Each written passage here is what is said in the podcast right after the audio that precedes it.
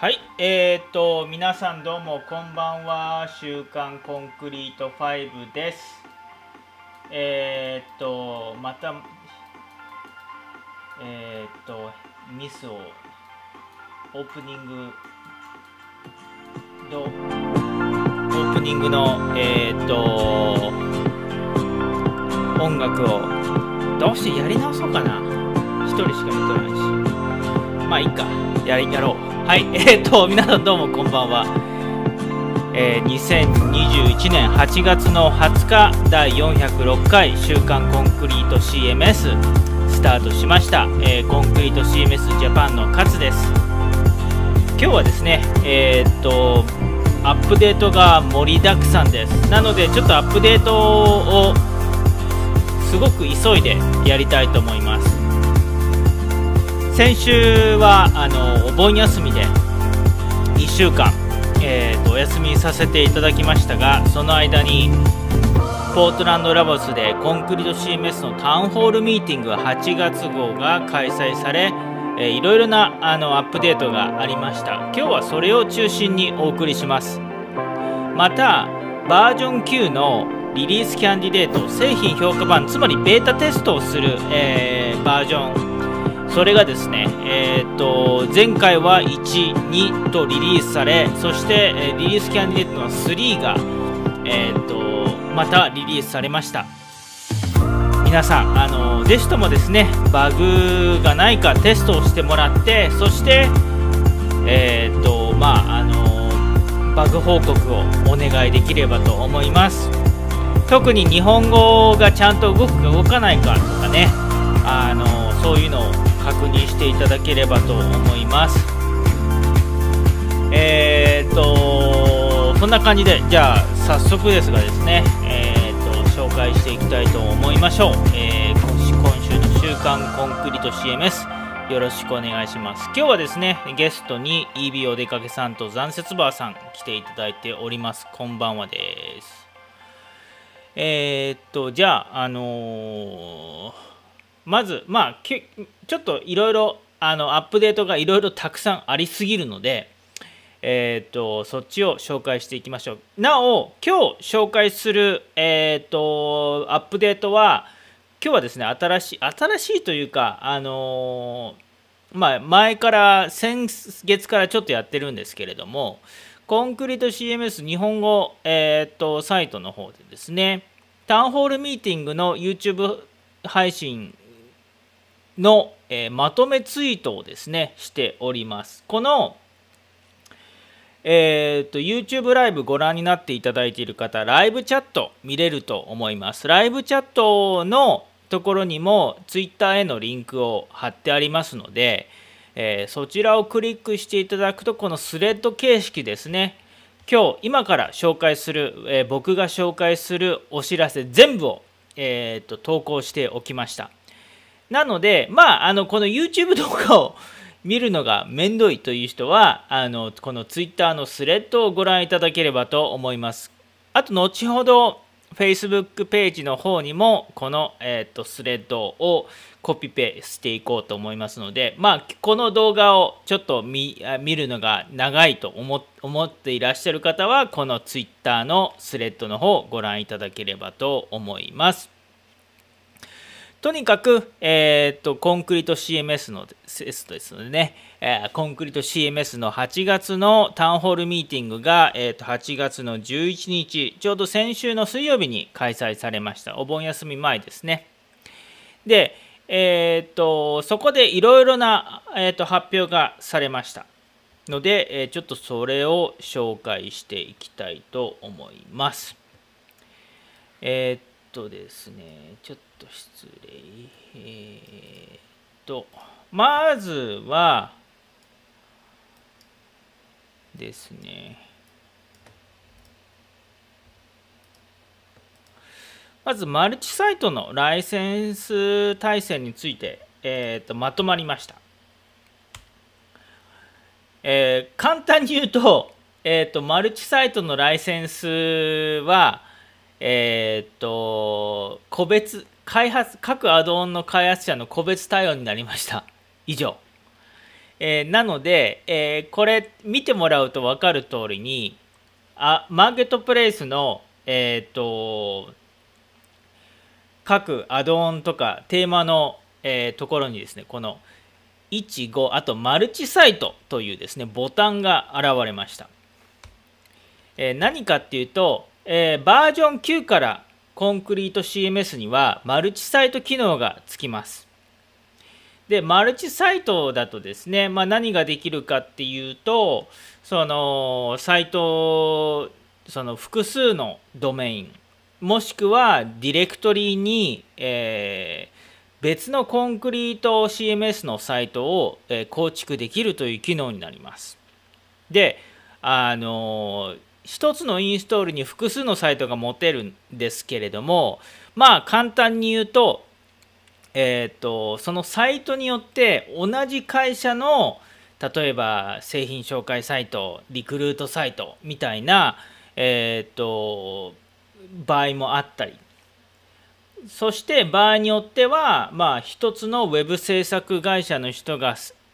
まざ、まなお客さん全く別の業種のお客さんに対して、え、別のサイトを作るっていうケースもあったりということでもう一概にマルチサイトのライセンスって決めれないよねということで一旦は、えーと、いろいろ議論をするよりもあの、実マルチサイトをオンにするコンクリート CMS のサイトには、えー、自動的にマーケットプレイスのアドオンをインスアドオンテーマをインストールできないようにして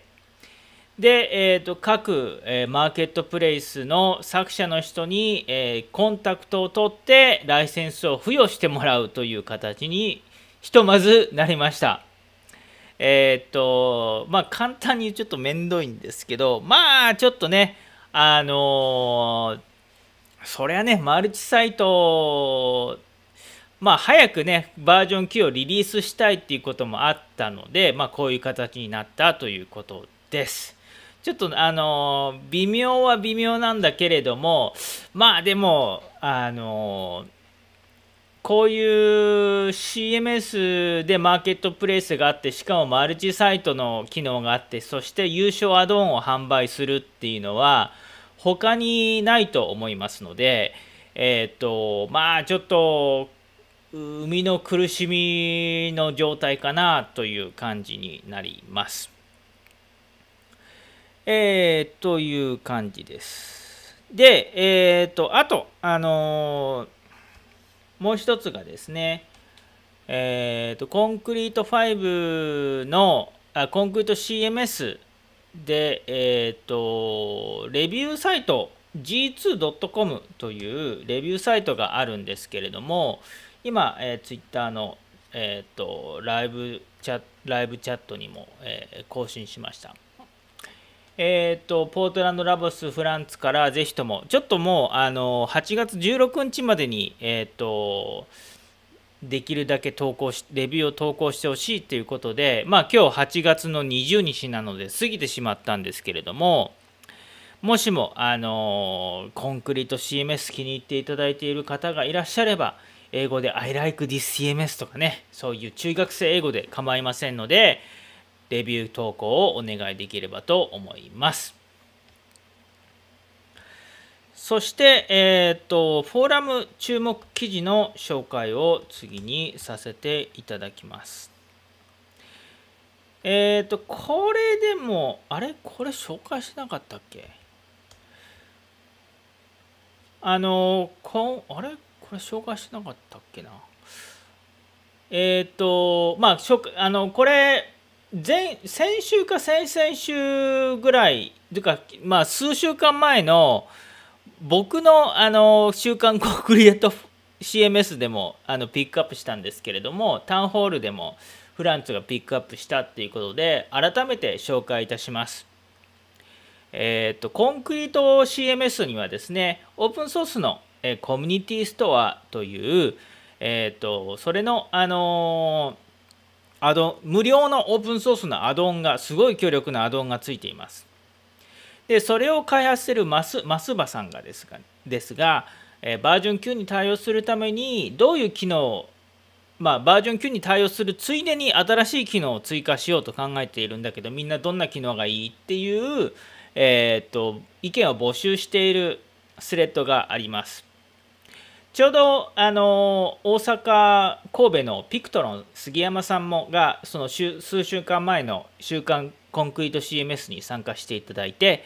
でその時にですね、まあ、日本語対応、えーと、アドレスの対応とか、えー、杉山さんが独自にされてコンクリート、えー、CMS のコミュニティストアで独自に日本語住所とか対応されているんですけどそれを取り入れてほしいなとかそういうあの話をしていましたがまあそんな感じの意見のフィードバックを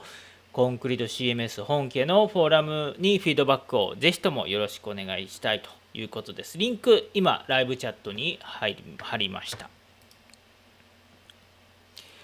えー、そしてその次ですね、フォーラム紹介です。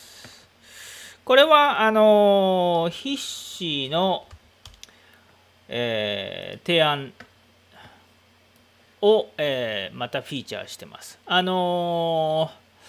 まあ、ワードプレスのブロックエディター、新しいブロックエディターでプラグインが、あのあカテゴリーができているプラグインディレクトリで、えーと、ブロックエディターのカテゴリーができているので今度のバージョン9で、えーと、搭載されるコンテナの、えー、カテゴリーも作ったらどうかっていう、えー、提案が必死からありあったので、えーと、それをあの話し合ってました。あいまあちょっと全然考えてなかったけれどいいアイデアだけど、まあ、コンテナってテーマにもよるからどうなんだろうねっていう話にもなってました。それはもちろんそのテーマの、えー、CSS フレームワークそれによってやっぱり依存しちゃうっていうところもあるのであのポートランドラボスとしてはそんなノリまたカテゴリーを作るほどなのかなっていう思いもあるんですけれどもまあ必死だけじゃなく他の人もコンテナのカテゴリーをマーケットプレイスに作ってコンテナの何か、えーと、パッケージとかを配布したりとかそういうことをしたいと思っている人はぜひともぜひともあの賛成コメントフォーラムにしてくれるとポートナルラボスの皆さんもあ追加しようかっていう話になるかもしれないですのでよろしくお願いします。そして、えー、っとまあ、先週前回のですね「あの週刊コンクリート CMS」でも詳しく紹介をしたので、えー、今日はですねあの簡単に、えー、っとさらっと流してであとこの、えー、っと急ぎのアップデートを紹介した後に、えー、まああのちょっとゆっくり紹介をしていこうと思っているんですけれども何度もあの繰り返し紹介していますがこの数週間にわたって。次のコンクリート CMS のメジャーバージョンであるバージョン9それの製品評価版が、えー、このこの数週間出ています。製品評価版というのはえーと、ポートランドラボス開発も開発元の人たちはこれはもうリリースしていいだろうっていうところまでファインチューニングしているけれどもやっぱり一般ユーザーの人があのインストールして自分が使っているコンクリート CMS の使い方ソフトウェアの使い方をしているとやっぱりバグとかここが気になるっていう開発元だけが見えない、えーと、いろいろな面が出てくるので、えー、それを評価バグテストをしてもらうために、えー、っと、そのリリース前、正式リリースの前のテスト版として、えー、っと、一般に配布している。それが製品評価版、リリースキャンディデートと呼ばれるものです。これは、あの、どの、えソフトウェアでも一般的に行われている、あの、リリース前の、えっと、一般リリース前なんだけなんかテストテストでみんなに配布しているという、えものです。まああのね Windows でも Mac の OS でもこういう、えーと、リリースキャンディデートベータテスト配布とかしてますね。えーと、同じようにコンクリート CMS のバージョン9のメジャーリリースの、えーと、製品評価も皆さんぜひともお願いしますと。で、えっ、ー、と、これが3番目のリリース評価版になります。そしてタウンホールではですね、えー、言っているのあタウンホールではないわあのこれフォーラムで、えーと、リリースキャンディデートのえっ、ー、とフォーラムアナウンスメントだったっけなえっ、ー、と話をしているんですけれどもリリースキャンディデート3ですなえっ、ー、とフォーラム記事えー、紹介するフォーラム記事、えーと、とライブチャットに、えー、投稿しました。えー、ここの、えーと、ライブ、えーと、フォーラムの記事、アンドリューによると、数週数週間後にまた改めてバグを修正したバージョンのリリースキャンディデートを、えーと、もうもう一回リリースキャンディデート4、えーとまあ、また配布をしようと思ってます。その時にああの Along with few other surprises というなんかサプライズがあるとまあ新機能とかのサプライズが、えー、あるらしいです。それを数週間後にもまたリリースをするという、えー、ことを言っています、えー、ぜひともですねあのこれをやってもらう皆さんあのもしもえっ、とテストサイトえ、ローカル環境で、え、実際のお使いのサイトのコンクリート CMS のサイトを、えーと、運営されている方ぜひともですねバージョン9アップグレードトライしてみたりとかして、えーと、きちっとバージョン9でも動くのかどこまで修正しなければいけないのかっていうのを、えー、試してみてもらえるといいかもしれないです。た試してみてほしいです。えー、ですので、ぜひともあのお時間ある時によろしくお願いします。そして、えー、次に、えー、注目アドオンの紹介ですね。えー、っと、こんな感じで、えー、タウンホールミーティング注目、注目アドオンの紹介をしています。それも簡単に僕の方で紹介をします。まず最初はですね、Find and Replace、えー、注目アドオンですね。注目、あ、ちょっとライブチャライブチャットの方で投稿してますが、えー、注目アドオン紹介、えー、Find and Replace です。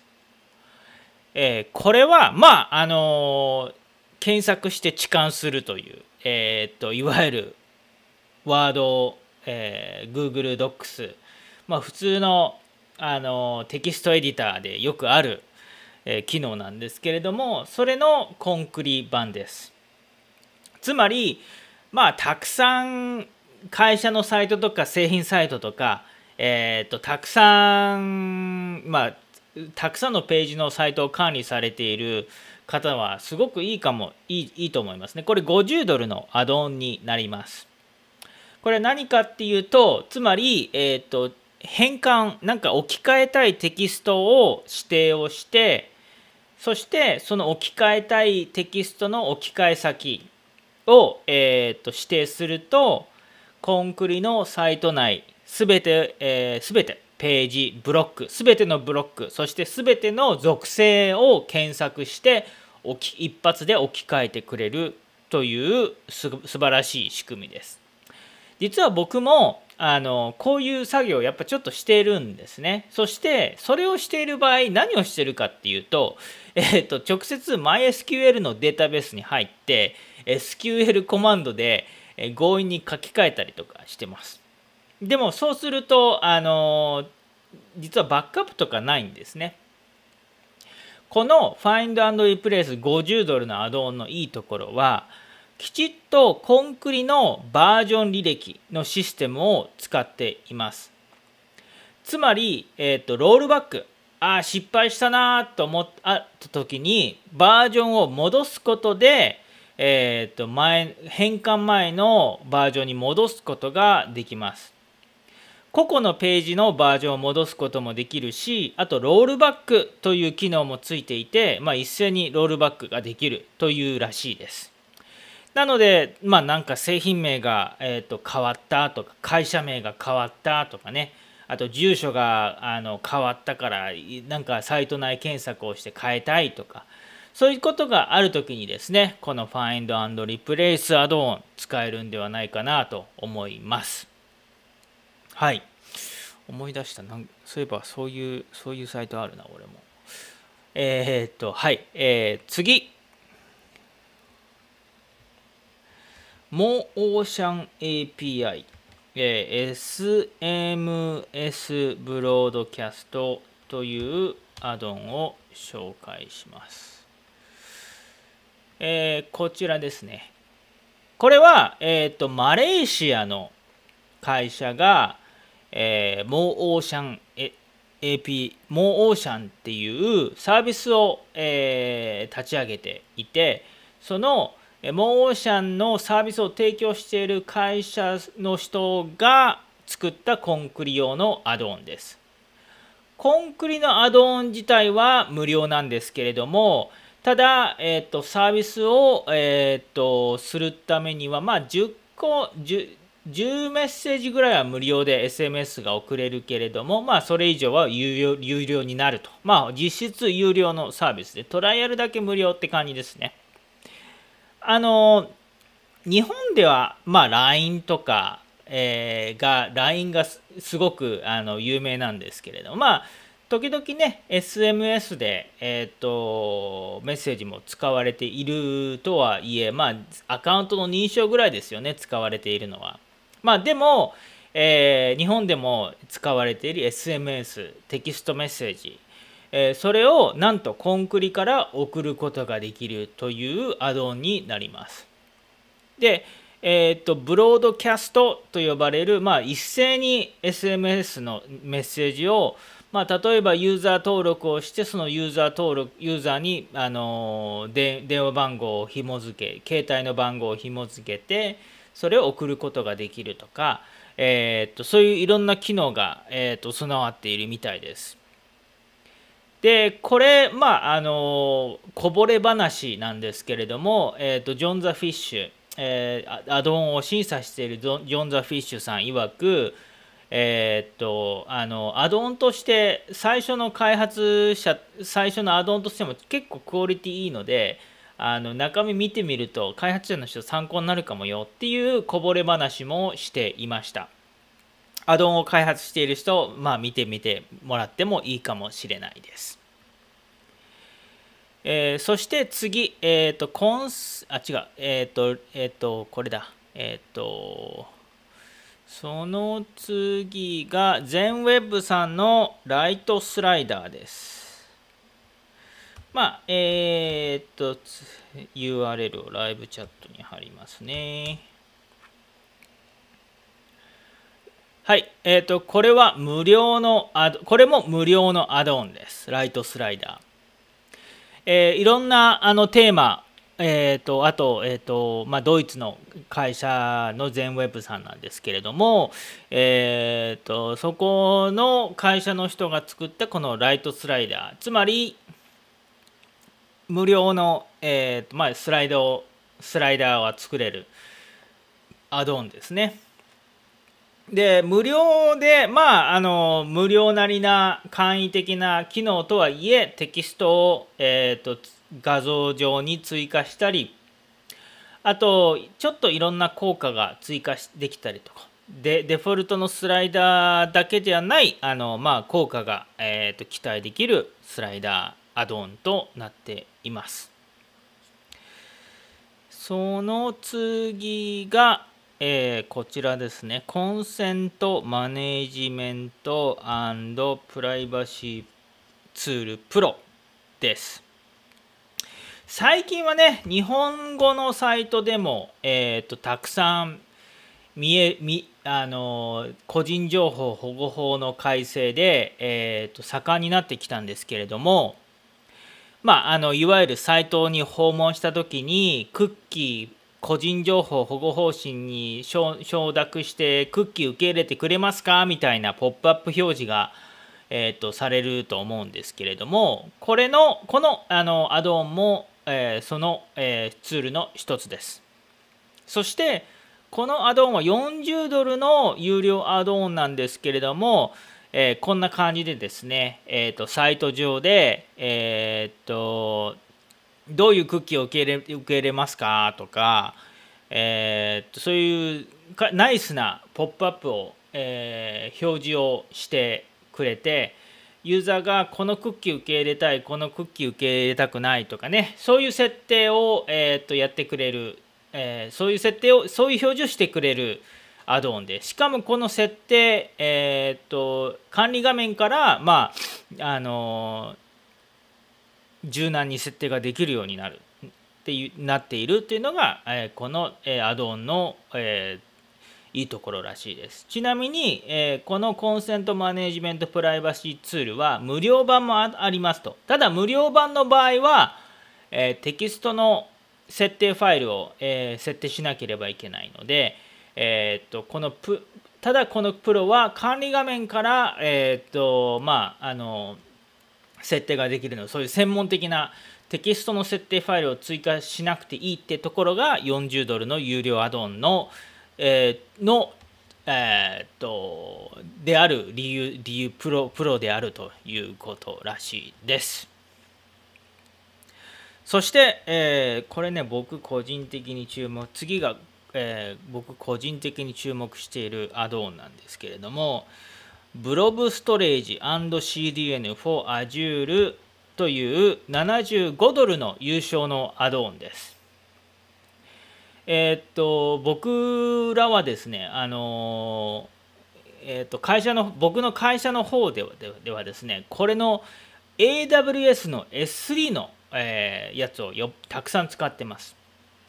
えー、ファイルマネージャー、コンクリのファイルマネージャーのファイルをえー、つまりあのサーバーのウェブサーバーの中には置かずに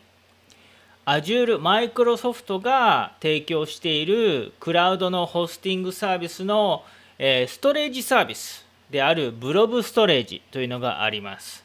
いわゆるあの Google ドライブとかね、あのドロップボックスとか、えー、そういうあのなんかデータを単純に保存するだけのサービス、まあ、世の中にたくさんあるんですけれども、えー、っと AWS でというクラウドではであれば S3 そしてマイクロソフトの Azure であればこのブロブストレージと呼ばれるサービスがあります。で、えー、このアドオンは75ドルのアドオンは何をするかっていうとファイルマネージャーにファイルをアップロードするときにコンクリのウェブサーバーの中にファイルを保存するのではなくこのブロブストレージという Azure の、えーと、ディスク保ストレディスク保存サービスのところにファイルをアップロードすると。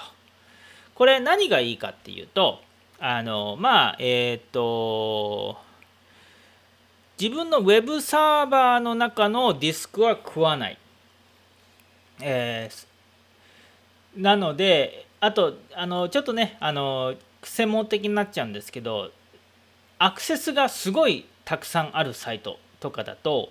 えー、サーバーを増やさないといけないんですね。冗長化と呼ばれるものことをしなきゃいけないんですけれどもそういう時にですねストレージだけを分離をして、えー、することによってサーバーの台数を増やして処理をするところだけを増やすとかねそういうことができます。ちょっと専門的になってごめんなさいなんですけども。あともう一つがあの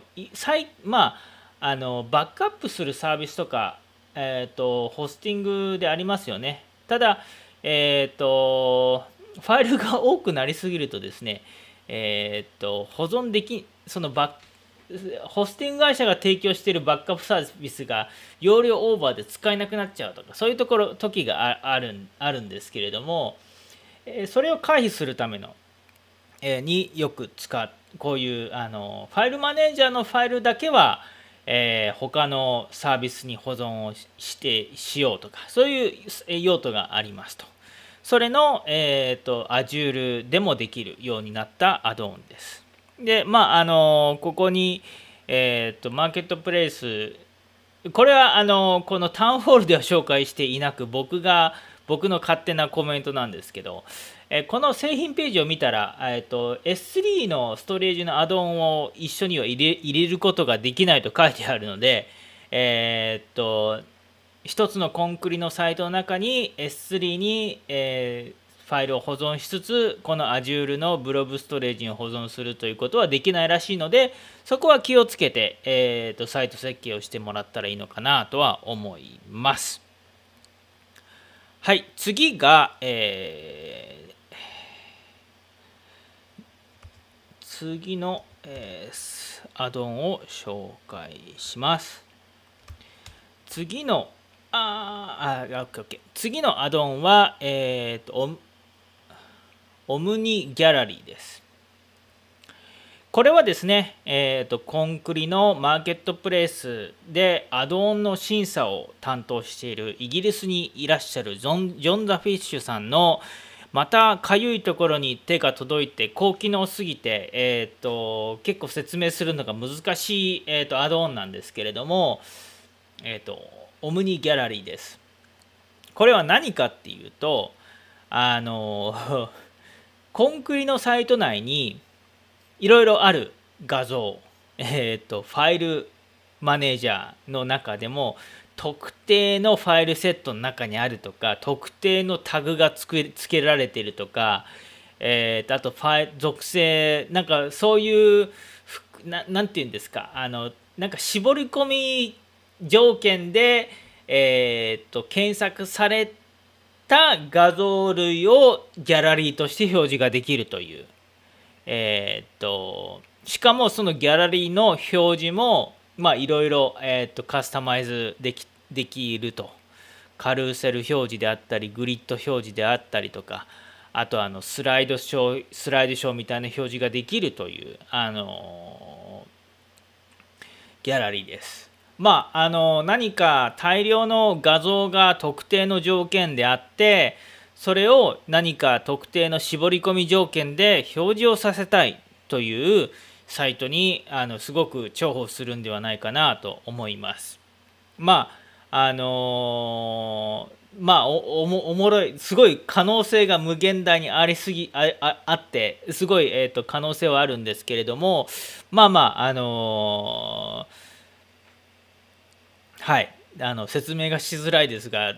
まあすごく用途があるなといういつもジョン・ザ・フィッシュさんのいつものあの高機能なアドオンでした。さてその次の、えー、アドオンの紹介あこれ、えー、ちなみにこのオムニギャラリーの、えー、アドオンは、えー、っと50ドルの優勝アドオンになります。えー、次に、えー、紹介します。次に紹介するアドオンは、えー、プロダクトカタログリスト、あ、違う。あそう、プロダクトカタログリスティングのアドオンです。これは、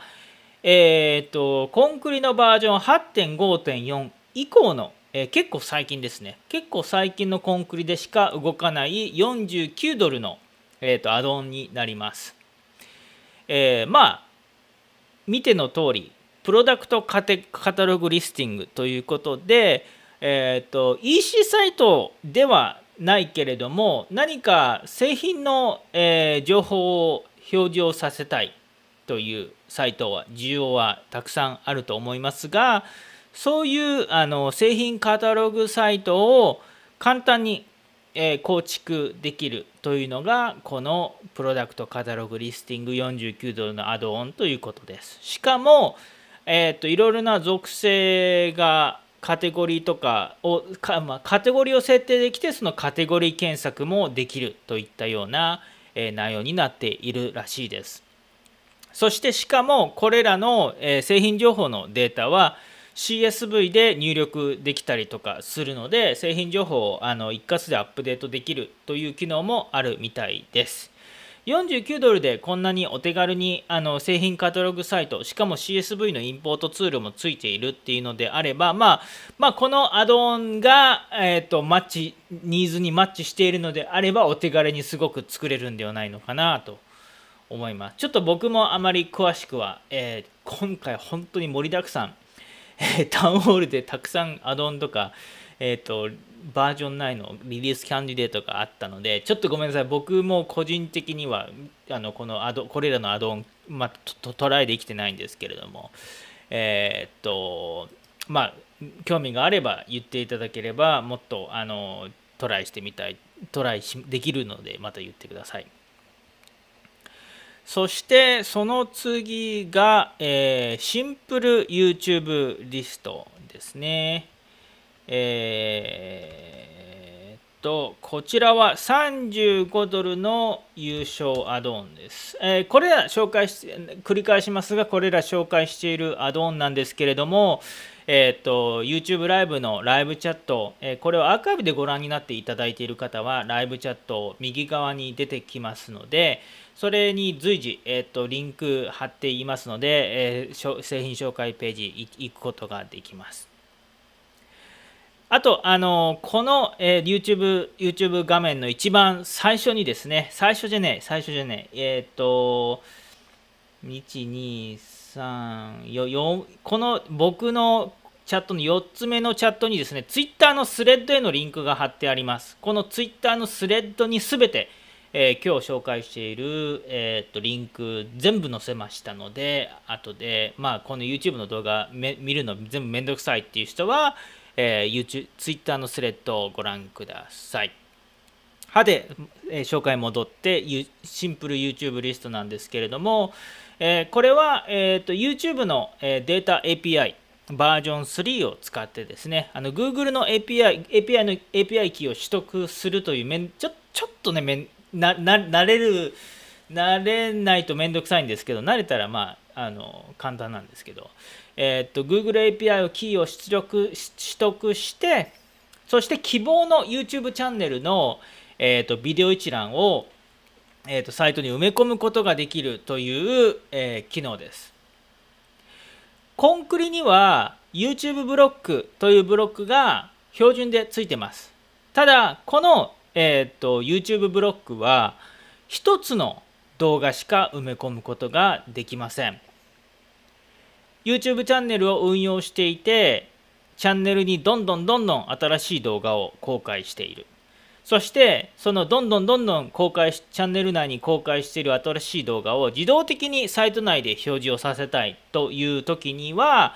えー、時ありますよね。えっ、ー、とコンクリの標準ブロックだと動画公開して、えー、その URL ゲットしてページ作ってえー、っと埋め込んでページ公開してっていうのを YouTube 動画を公開した後に追加でするしなきゃいけないのでちょっとそれがめんどいっていう場合があるかもしれないです。そんな時にこのシンプル YouTube リストを35ドルのアドオンを使うと YouTube で公開された途端にですね、えー、とコンクリのサイト上でも、えー、動画一覧が公開、え更新されて最新の、えー、っと動画を見れるというまああのちょっと楽したい35ドルで楽したい人向けみたいな感じの、えー、っとアドオンになります。さて、その次、えっ、ー、と、ページカルーセル。これもザ全ウェブさん。全ウェブさんね、あの、ドイツの全ウェブさん、えっ、ー、と、もういろんな見栄え系のテーマもあるしアドオンもいろいろ作られています。ページカルーセルというこれは15ドルの有料アドオンの紹介です。これはえーと、いわゆるページリストブロック。ページリストブロックなんだけれどもページに、えーと画像をサムネイル画像みたいなページ属性を登録をしてでそして、えーとそれらをこんな感じでカルーセル表示をしたりとかホバーコンテンツをしたりとかオーバーレイ、をしたりとかいろんなあの、いろんなですねえ、っとテンプレートを入れでまあナイスなページリストを作れると。いう15ドルの、えー、ページリスト用のなんかカスタムブロックテンプレートのアドオンになります。えー、そして、えー、最後に以上が、あのー、えー、アドオンの紹介となって最後にですね、えテーマの紹介をします。注目ピックアップのテーマ今月はですね新しいテーマの、えがなかったので、えー、ジョン・ザ・フィッシュさんが過去に、えー、っと今月ではなく以前にリリースされたテーマで、まあ、注目するジョン・ザ・フィッシュさんが、まあ、個人的に気になるテーマということでこのフィドラーテーマ、えー、データサウスさんが作った、えー、っとテーマを紹介していました。これは45ドルの、えー、有料テーマになります。これの特徴はえっ、と、メニューが上になんかよ普通ね、えーと、メニューって上に一覧になってると思うんですけれどもそうではなくサイドに縦のサイドにメニューがあると。ただちゃんと,、えーと、レスポンシブ対応しているメニュー、えー、なエレガントなブートストラップ4バージョン4を使ったテーマということらしいです。そしてあのテーマの中にデフォルトであのクッキーの、えー、承承認なあのえ、ー、とねあの先ほどの、えー、コンセントなんだったっけ名前え、ー、とコンセントマネジメントプライバシーツールプロと同じように、えー、クッキーを承諾しますかっていうポップアップもついているみたいなみたいです。日本語対応がどうどうかわかんないんですけど。はい。ということで、えー、この45ドルの、えー、アドオンの紹介もしておりました。えー、っと、そんな感じですね。以上が、えーと、マーケットプレイス今月の注目アドオン、注目テーマの紹介です。さて、えー、次に今月の注目サイト紹介していきます。え今月の注目サイトはハートフォードファウンデーションの、えサイトです。これは、えコネチカアメリカのコネチカット州の、まあ、ファウンデーション財団のサイトですね。いろいろな助成金、え、まあ、あの財団としていろいろな基金助成金を、えー、っとはいなんか提供しているサイト、えー、財団のサイトなんですけれどもあのまあ普通に財団のサイトなんです。まあまあいわゆる、えー、何々協会とかね何々財団とかそういったサイトなんだけれどもコンクリとしてカスタムカスタマイズされた部分はどこかっていうとえっ、となんかですねこのこれの財団が助成金を新たに募集開始をするときにバックエンドとしてメーリングリストに、えーと、ページを公開されたら HTML メールをですね、えーと、メーリングリストとして、えーと、配布をする機能があバックエンドで開発したということです。でしかもそのメール配信も、えー、と配信予約ができるみたいです。えー、つまりコンクリの標準機能でページの承認機能とかスケジュール公開機能を、え、っとまあ、使ってページを助成金の新しい助成金が公開されたらですね加えて、えー、登録されたメーリングリストに HTML メールを、えー、と送ることができると。えー、しかもその送り先もですねなんか決めれたりとかしてあとなんかその助成金を表示するまあえっ、ー、とあと期限期限とかもあると思うのでそれを助成金のアナウンスを隠したりするとかそういう機能とかも、えーとバックエンドで開発をしたということらしいです。コンクリね、あの柔軟な、えー、サイト、もう標準機能でいろいろ権限機能とかついているんだけれども、あのかゆいところにが手が手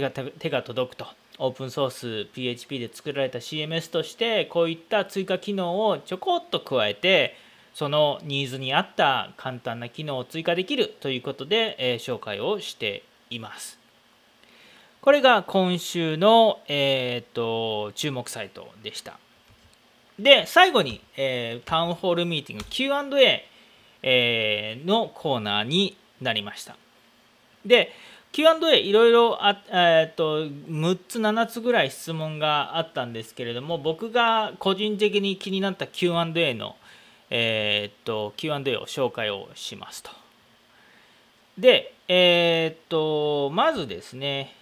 あのバージョン9にあのコンクリートスラッシュ JS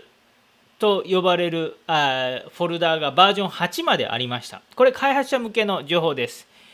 えー、コンクリの標準的なライブラリーは、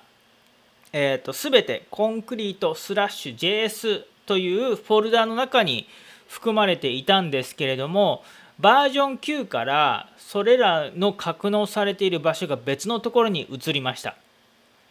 なので特にあのこういう JS のファイルをハードコーディングで直接指定していたりテーマの中とかカスタムブロックとか、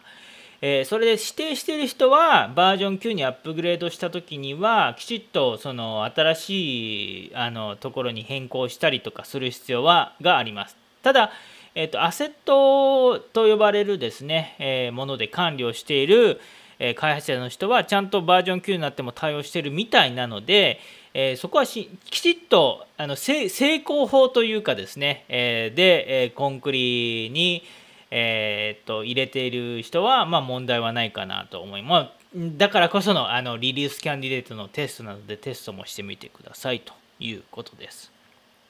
あと、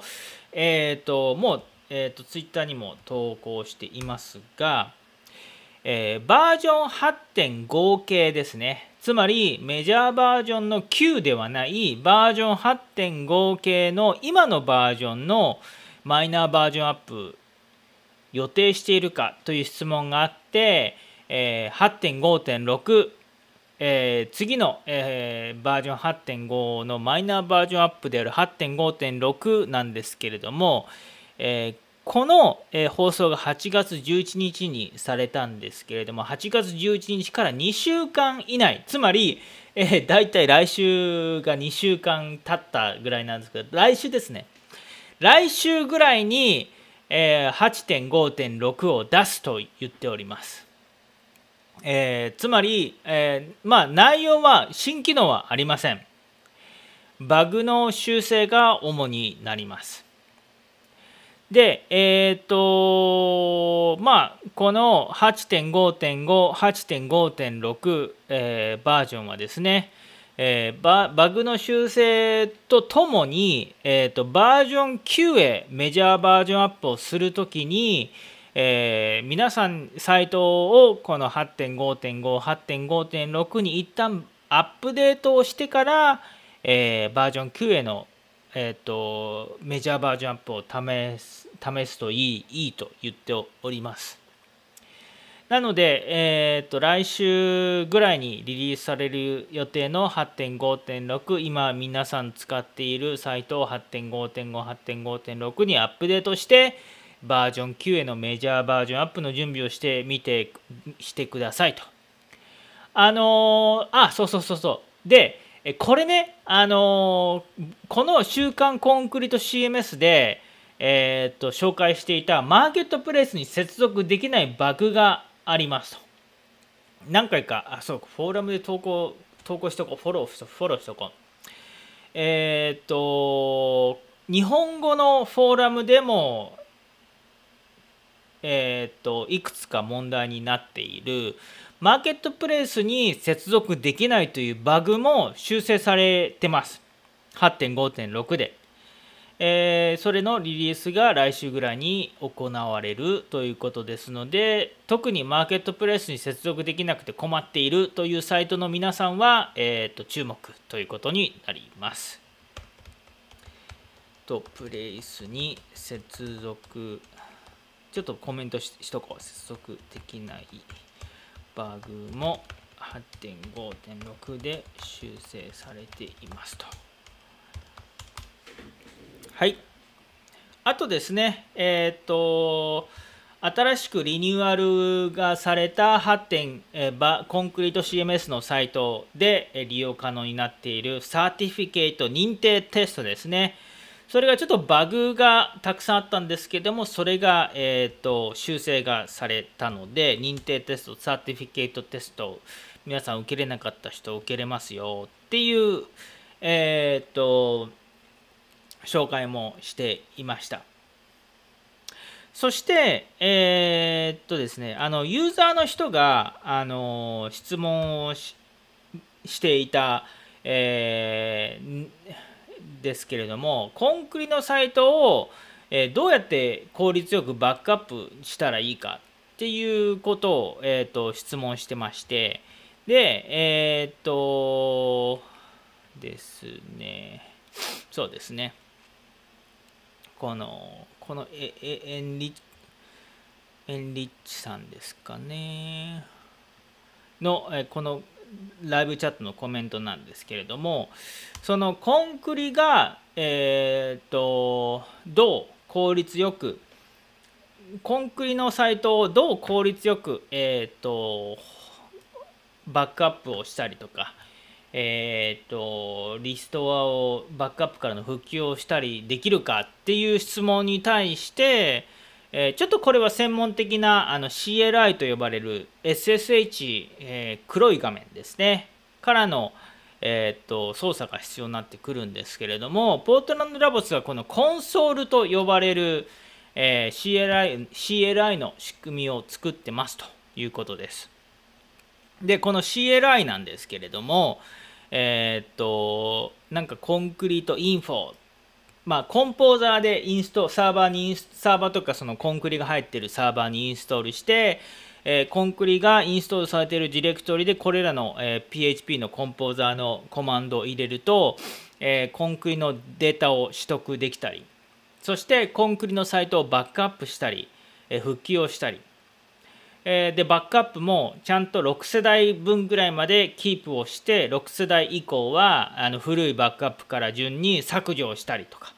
えー、そういったかゆいところに手が届くサーバー管理者、えー、サイト管理者、えー、デブオプス系と呼ばれる人たちにすごくあのかゆいところに手が届くような、えーと、コマンドラインツールの、えーと、GitHub、えー、PHP コンポーザーの、えー、仕組みです。これソースなんですけどあの、まあ、PHP コンポーザーと呼ばれるものちょっと今日はですねあの専門的になりすぎるとあれなんで開発者向けの知ってる人にしか分かんない説明で申し訳ないんですけれどもあの PHP コンポーザーでですを入れてる人はこんな感じでコンクリートファイルコンソールを、えーと、コンポーザーグローバルリクワイヤでインストールすると、まあ、コマンドが使えますよということになっております。これこれあの僕もちょちょっとだけ、えーと、僕のローカルで使って使ったんですけどこれいいっすねあのえっ、と CLI でいろいろえーと、サイトの管理とか CLI を持つ CLI を使いこなしている人にとってはすごくいいツールになると思うので、えーと、使ってみるといいんではないかなと思います。あと最後に、えーとポートランドラブスが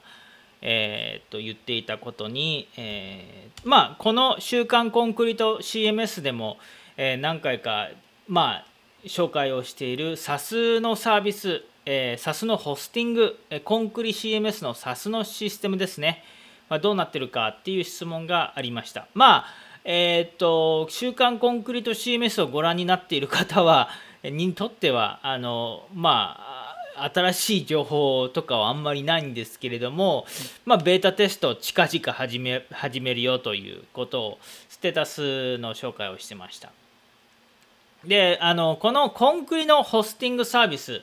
えー、ポートランドラボスが、えーと、提供しようと予定している、えー、SAS のサービスについてちょっと、まあ、ご存じない方に、えー、説明をすると、えっ、ー、とまあ Git でソースコードを管理しているというような、まあ、Git を使いこなしてサイトを管理している人限定になってくるんですけれども、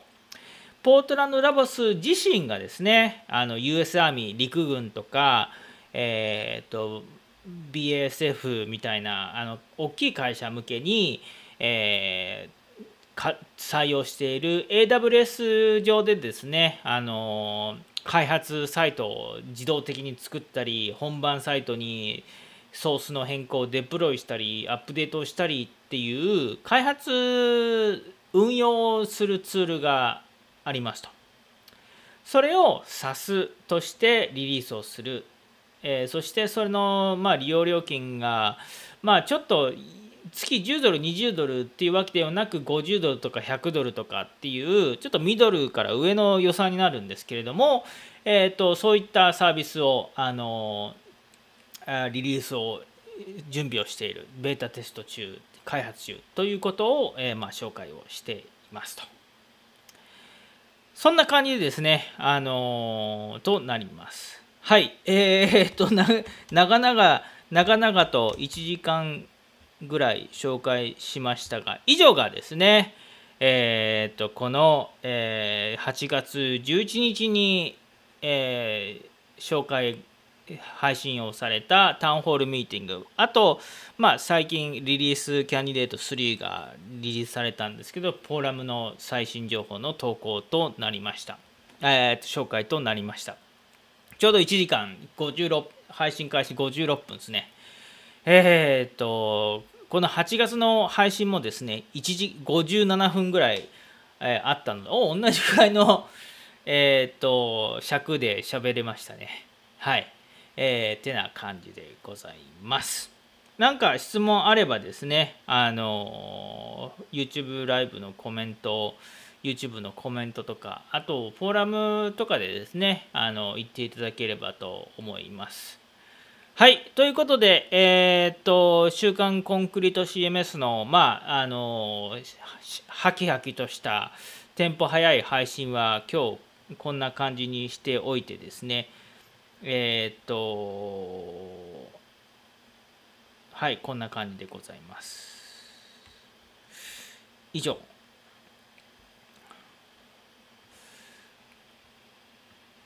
あ、津村さんどうも。あ、ちょ、あれ？あれ？なんで聞こえないんだ？あれ？ちょっと待って、ちょっと待って。なんか、えー、っと、あ、そうだ。ミュートしてた。ごめんなさい。ごめんなさい。ミュートして聞こ聞こえません。いい美容出かけさん、津村さん、どうもこんばんはです。どうもこんばんは。はい、えー、っと、はあ、お疲れ様でした。お疲れ様でした。お疲れ様でした。はい。じゃあ、今からちょっとダラダラも、ちょっとだけダラダラモードで。さあ、あの、この、お盆休みどうでしたか？いびお出かけさん、津村さん。もう、あの、出かけられないので。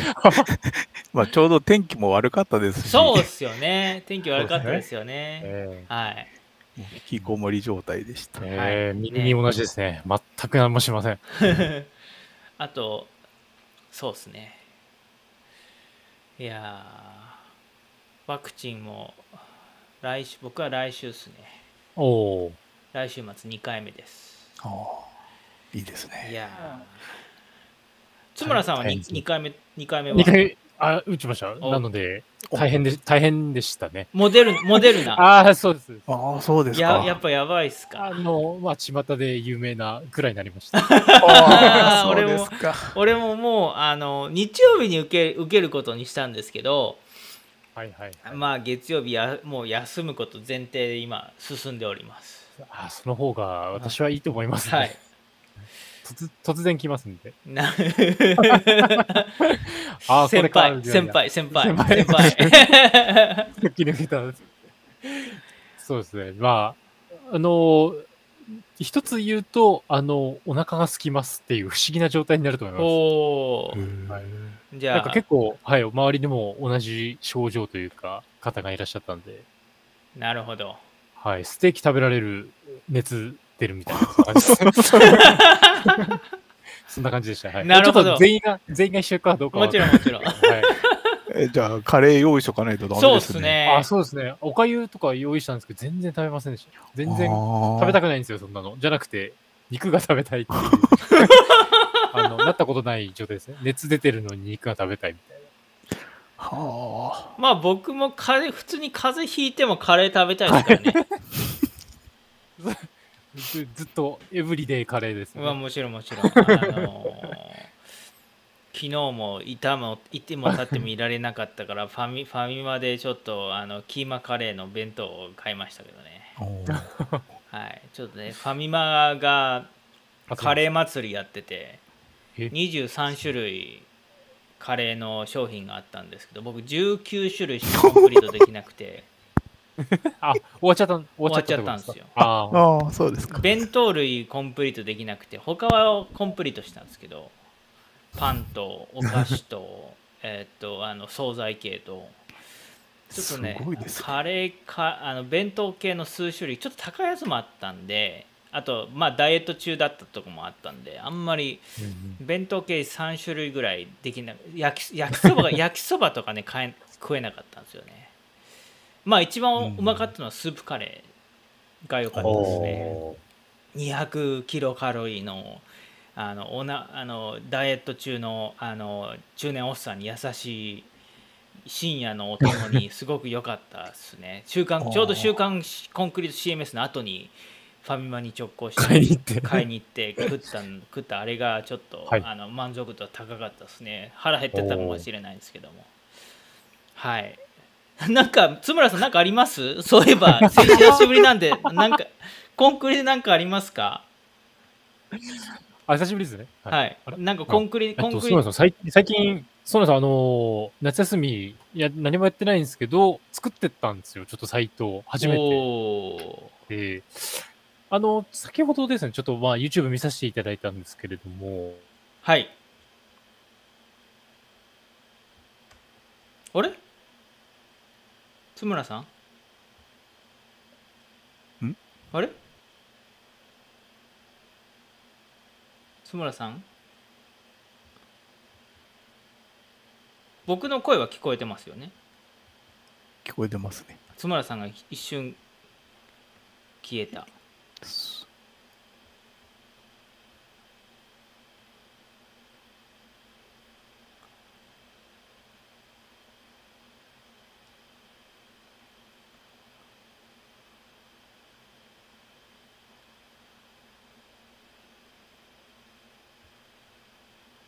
まあはい。えっ、と津村さんの復活を待ちましょう。はい。えっ、とあの、さっきのプラグインとかいい良さそうなやついっぱい紹介ししていただいてたんですけど、はい。あれ、あのーなんか、無料で試せる方法とかってないんですかね？ないですね。有料だとやっぱりか一旦買買買買うしかないしそれか、うん。あ津村さんいらっしゃいました。はい。すみません、ちょっと切れちゃいました。ごめんなさい。途中途中で。はい。えっ、と、はい。休み中に何か作ってたまでははい。なるほど、なるほど。な休み中に、そうですね、サイトを作らせていただいてて、はい。で、ちょっと質問としては、はい。あのー先ほどまあ放送にあったようなテーマとか、うん。ブロックのアドオンはい。とかって、どうやって皆さんこう、知ってくるというんですか、なんか、なんていうんですかね、あのー最適なものを 探してるのかなっていうのはちょっとわかんなくて。あまあやまあ今イビお出かけさんもおっしゃってたんですけどあのーはいは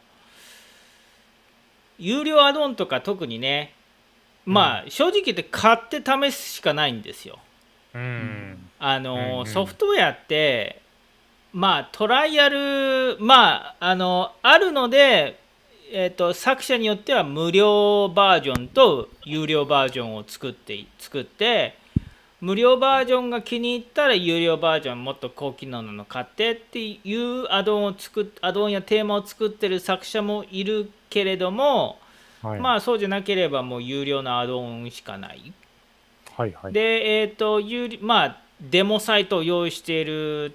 ところがあれば、そのデモサイトの内容を見る。うん。で、えっ、と、じゃなければ、まあ、買うしかない。ただ、まあ、あの、えっ、と、言ってもらえれば、ちょっと時間があれば、作者に交渉をして、ちょっと紹介するからライセンスちょうだいっていうのは僕は言えますっていう。ちょっと裏、裏のあれですね。いやまあ裏じゃなくて別に そりゃね、あのこうやって日本語で情報発信をしている YouTube で情報発信をしているしいるのでまあまあ普通に、普通にあるじゃないですか普通にどこのメディアでもやってるじゃないですかはいはいはい。紹介するから、紹介するか。ら。ライセンスちょうだいっていうのははいはい。はいまああのーかといってなんか誰もなんかたライセンスもらってもまあび絶妙なところっすよね。紹介しても、うん。紹介してもらったでも何も一つも売れなかった。とかねあるとね。そうですね。僕、え頼む方としてもまあ微妙なね。絶妙な気気持ちになっちゃうので。あとはい。まあそのえっと直接会ったことがあるある作者の人とかは聞きやすいし、はい。ななんかフォーラムとか直接会ったりとかいう人もがいたりとかすると聞きやすいですけどまあそうじゃない何も知らない疎遠な人だとちょっと聞きづらいとかねありますけど、うんうん。まあ基本的にあのはい。まあだから何を言いたいかっていうと本当に知りたいアドオンがあれば言ってもらえれば、えっ、ともしかしたら僕が直接審査とかしてるかもしれないんで僕がローカルで持ってたりとかもしてるんするするので言ってもらえればですかね。はい。なるほど。あありがとうございはい。ます。なので まあで気軽にまず聞いてもらったらいいと思います、このあーあこのこのこのテーマとかアドオン興味があるんだけれどもって言ってもらえればうんうん。あの、カタログができるやつとかはなんかすごく使えそうなんですけど、あの値段だと試せないなと。あーそうですね49ドルですよえー見ね、ました。いいですよね。なんか車のカタログみたいな感じの。そうそうそうですね、はい。プロダクトカタログは良さそうですけどねでもねこれねあのー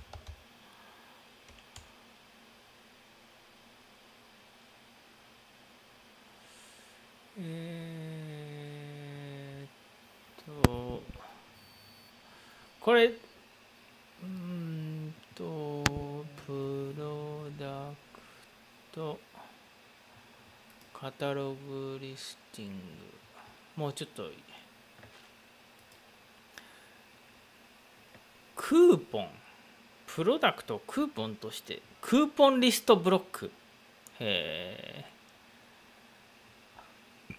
マニファクチャーメーカーカテゴリーステータスで、えーオプションをつけられると、えーグリッドとリストのプロダクト一覧ブロックがついていると。でフィルター検索相当並び替えのオプションがついていてえーっとマニファクチャーカテゴリーステータスでえーっと検索ができる。個別の、えー製品に対してイメージギャラリーと,、えーとファイルのあ添付ができると。でプロダクトハイライトとして、まあ、短い長いテキスト値段あとメーカーのロゴを追加できるリミテッド CSV インポリミテッド？リミテッド C リミテッドって書いてあると何でも limited ですからね。あのまあある程度の CSV のインポートとエクスポートができると。 English ロシアロシロシなのでああリックライナックスオイドさんロシロシアロシアですね。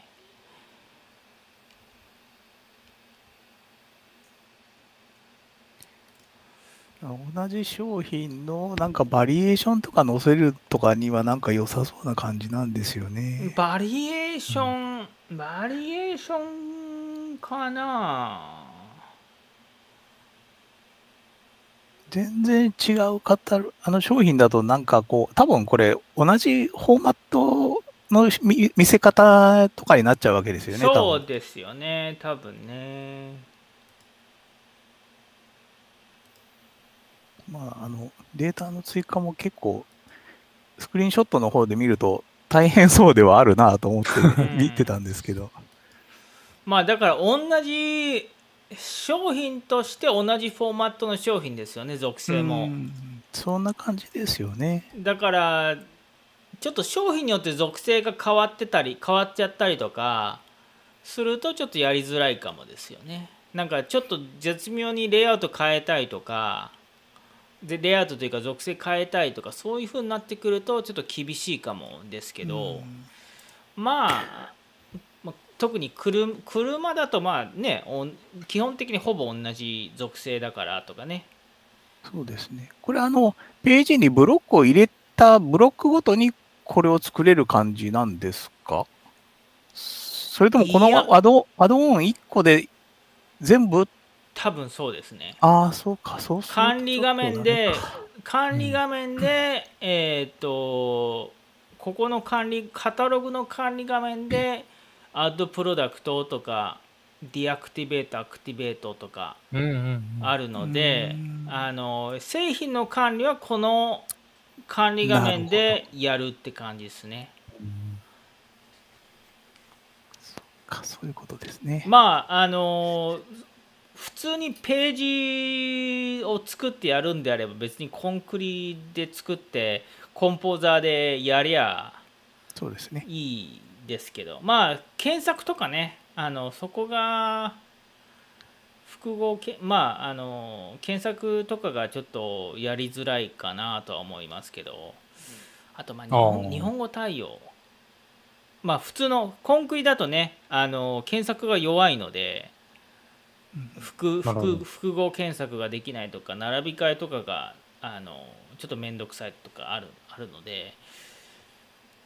ちなみに津村さんどういうサイト作られてるんですか？私なんですか？あ言えなんかあのー言える範囲言言える範囲、いや、言える範囲でだと思うんですけど、あの、なんていうんですかね、えっと、ちょっとお応援サイトっていうんですか？ちょなんですかね、まあ、あ個人個人サイト個人サイト？うーん、個人サイトってどう、どういうあれですかね？あいやいやあの会社とか関係なく。あ、関係なくああなるほど。じゃあじゃあ別に言言っちゃっていいじゃないですか。恥ずかしがらずに。コミュニコミュニティサイトっていうのをちょっおと、ー。えー作ってみたいなってので、なるほど。始めました。なかなか、はい、し、なんですかね、たずっと携わってきたのに、実際作ってみると、あの、ブロックの配置が全然できなくて、びっくりしましたね。こんなにできないのかみたいなブロッ。クの配置が全然できないあと、なんですか、レイアウトの追加とかって、あれあれ辺もちょっと分かってなかったので、うんまあでもねあのー最近はレスポンシブ対応とかもあるのではいはい。レイアウトを凝りすぎるとダメですよおおなるほど。あのだってスマホでも PC でもうまく見えるようよろしく見えるようにするってことはだいたいあってサイドバーとメインエリアぐらいなのであんまり細かくレイアウトししちゃうとはい。はい。トップページぐらいの情報の整理ぐらいですかね。他の仮想ページとかはもう本当にシンプルにややった方がいいと思いますよ。うーん、なるほどなるほど。なんかぼあのー僕がそのコンクリを覚えたのが2009年のレスポンシブデザインがほ出てくる前だったのではいはい。あのデザインちょっといろいろやりたいなとか思ってたんですけど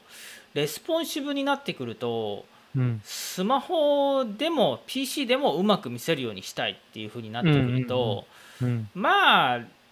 正直言ってレイアウトはシシングルカラムがをが基本になってきちゃうんですよねはいはいはい。だ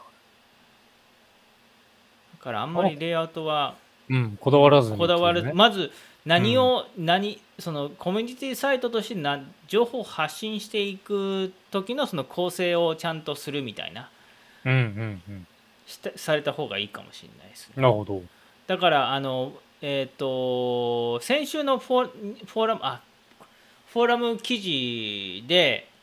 はい。えっ、とどこからどこからのユーザーさんの質問をヒッシーが答えてるやつをあの切り僕なんてえっとそのまんま便乗して言うので僕のオリジナルのアイデアではないんですけれどもはいはい。あのとにかくまずエレメンタル標準のテーマでうん。さページサイトを構成してみるとほうほうほう。で標準のエレメンタルで作一旦ものを作って考え考えそのあとそれで必要になってくるテーマとかを決めてやった方がいいと思います。っていう。うん。あのコンクリはそれができるので。なあ、ので。標準でやって、後で変えるってことですか？そうですね。はいはいはい。ある程度基本的作りすぎちゃうとちょっとまた変えるのめっちゃ面倒面倒かもしれないですけど、うん。あのある程度の骨組みを、えー、とエレメンタルのテーマで作ってではいこういうでそこであこういうこういうデザインだけちょっと変えたいなってなったらそこをまあそれに合ったテーマを探したりとかうんするのがいいと思います。なるほど。なんだかんだ言ってあの、はいエレメンタルのテーマってよくできてるんですよ。あ、そうなんですね。。はいい、あのベベースのベースを構成するのに。はいはい。うん、でなのであの、まあ、日本語のフォント対応しないとかそういう細かいめマージンがちょっとあの英語寄りなんでちょっとひ広め広めとかそういうのはあるんですけどうんうん。ひとまずエレメンタルでサイト作ってみてそれで、うんあのここのレイアウトを調整したいっていうふうにやられた方がおすすめということを言ってました。なるほど。最初に聞きたかった。なるほど。はいある程度、ある程度言っちゃったんで、いやいや、戻れるかまなみたいな。あいやいや、まあ、あのいや、でも、ある程度言っても、はい。あのなんていうんですか、えーっと、い今、多分なんか、なんか、ごめんなさい、しあの、失礼に聞こえちゃうかもしれない、失礼に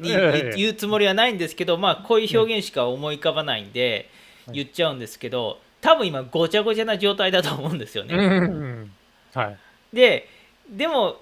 一旦ごちゃごちゃに作んないとあの、自分がどういう情報発信をしたりとかどういうレイアウトがしたいかっていうのはまとめられないと思うんですよ。これっえて別にウェブサイトを作るだけじゃなくてあの普通に企画書を作ったりとか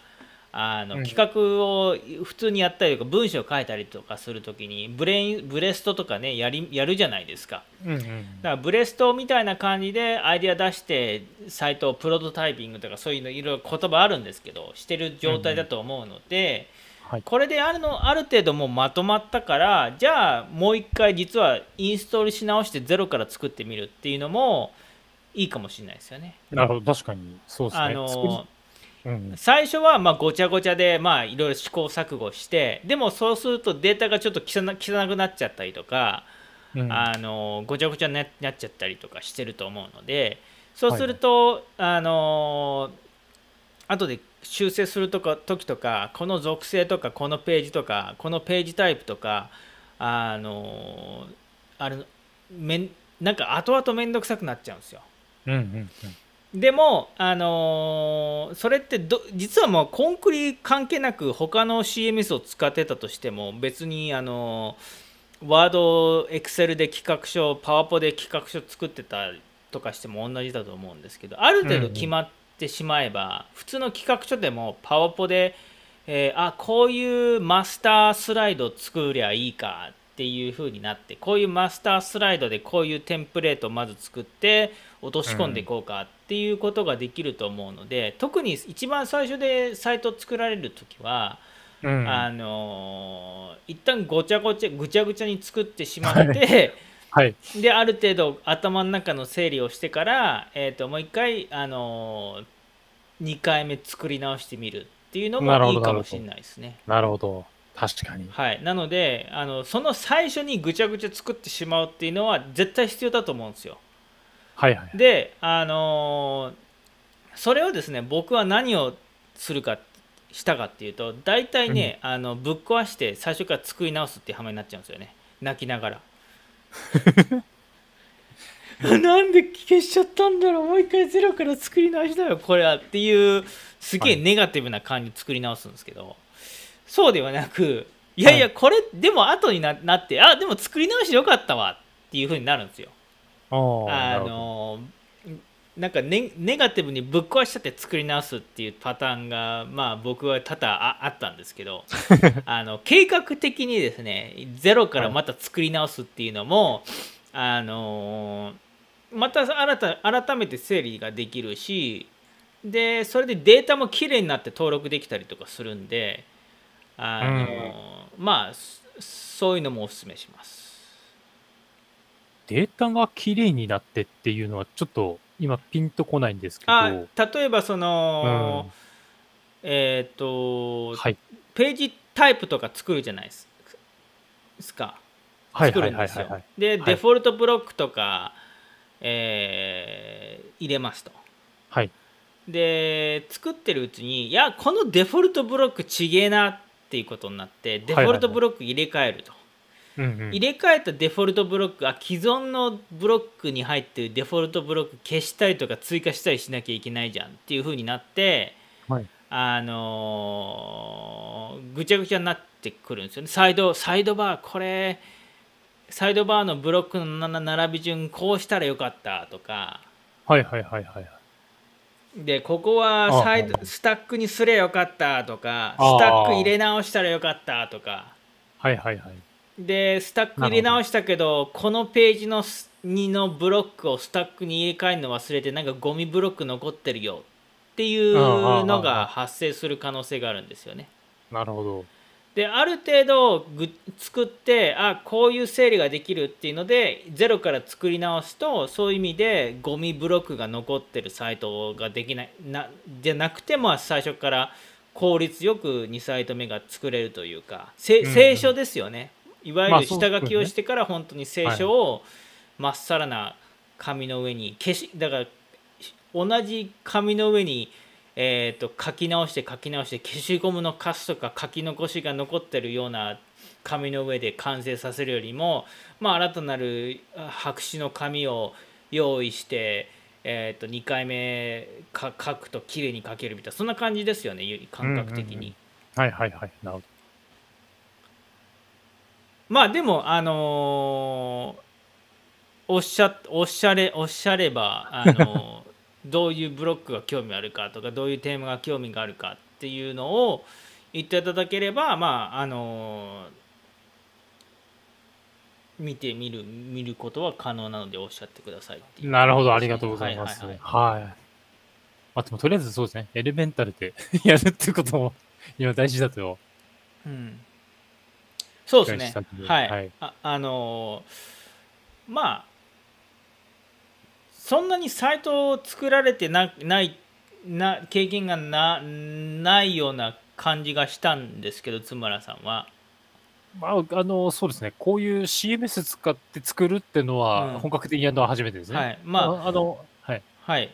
はいどうぞどうぞ。ああ、まあ、HTML とかその昔、あの、ネットスケープってあるのを知はいってはいはいはい あれでページとか作れたんですけど、あの時はそういうのでやってましたけど、ネットスケープって90年代後半とか はい。私そういう話ですよね相当、あれですね、若い時にやってました。なるほどなるほどはい。まああのーそこから